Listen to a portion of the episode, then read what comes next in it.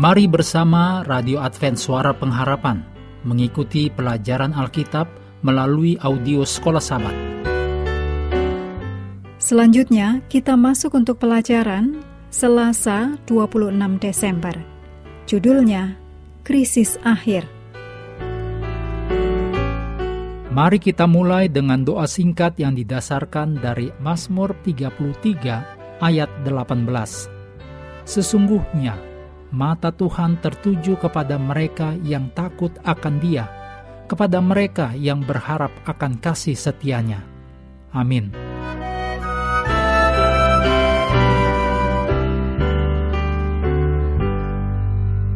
Yesus mengatakan kepada murid-muridnya dan kepada kita, "Karena itu, pergilah, jadikanlah semua bangsa muridku, dan baptislah mereka dalam nama Bapa dan Anak dan Roh Kudus, dan ajarlah mereka melakukan segala sesuatu yang telah kuperintahkan kepadamu. Dan ketahuilah, aku menyertai kamu senantiasa sampai kepada akhir zaman."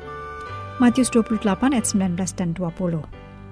Ini adalah perintah agung dan dalam banyak cara, pekabaran tiga malaikat dengan sebuah panggilan kepada semua bangsa dan suku dan bahasa dan kaum dicatat dalam Wahyu 14 ayat 6 adalah merupakan ekspresi dari kebenaran zaman ini yang ditulis dalam 2 Petrus 1 ayat 12 dari perintah agung itu.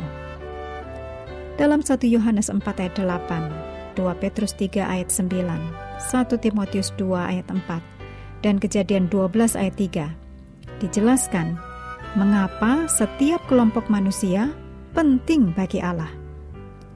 Kasih Kristus adalah untuk semua manusia, tanpa ada kelompok orang yang dikecualikan. Berlawanan dengan teologi yang mengajarkan bahwa Kristus mati hanya untuk satu golongan elit yang sudah ditakdirkan, kitab suci sangat jelas menyatakan bahwa kematian Kristus adalah untuk semua orang, terlepas dari ras, suku, atau faktor lainnya. Jika Anda adalah seorang manusia, maka Kristus mati bagi diri Anda. Titik. Yang jadi pertanyaan bagi setiap orang adalah bagaimana Anda merespon kematian Kristus. Ketika Yesus datang kembali, hanya ada dua kubu yang jelas terlihat, yaitu mereka yang tunduk pada otoritas iblis melalui institusi agama dan politik, seperti yang ditunjukkan dalam Wahyu 13 dan 17, dan mereka yang tunduk pada Yesus Kristus, yang imannya ditunjukkan melalui pemeliharaan akan perintah-perintah Allah. Dicatat dalam Wahyu 14 ayat 12. Sejak awal, umat manusia telah memiliki bukti tentang siapakah Allah dan tentang jalan kebenaran dan kasihnya. Dalam Roma 1 ayat 18 sampai 21. Karena itu, semua manusia dari waktu yang lampau akan diadili berdasarkan bagaimana mereka bekerja sama dengan Allah dan menghidupkan kehidupan mereka terlepas dari berapa banyak yang mereka mengerti atau tidak mengerti. Ini dijelaskan dalam Roma 2 ayat 11 sampai 16. Tetapi pada zaman akhir ini ada sebuah proses yang berkembang. Dan kebebasan hati nurani tidak lagi dihargai.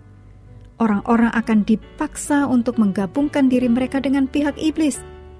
Hal ini sangat mendesak sehingga Injil harus dikabarkan dan berita serius tentang strategi iblis harus dibuka dan itulah tepatnya inti dari apa yang disebut sebagai pekabaran tiga malaikat dan misi kita.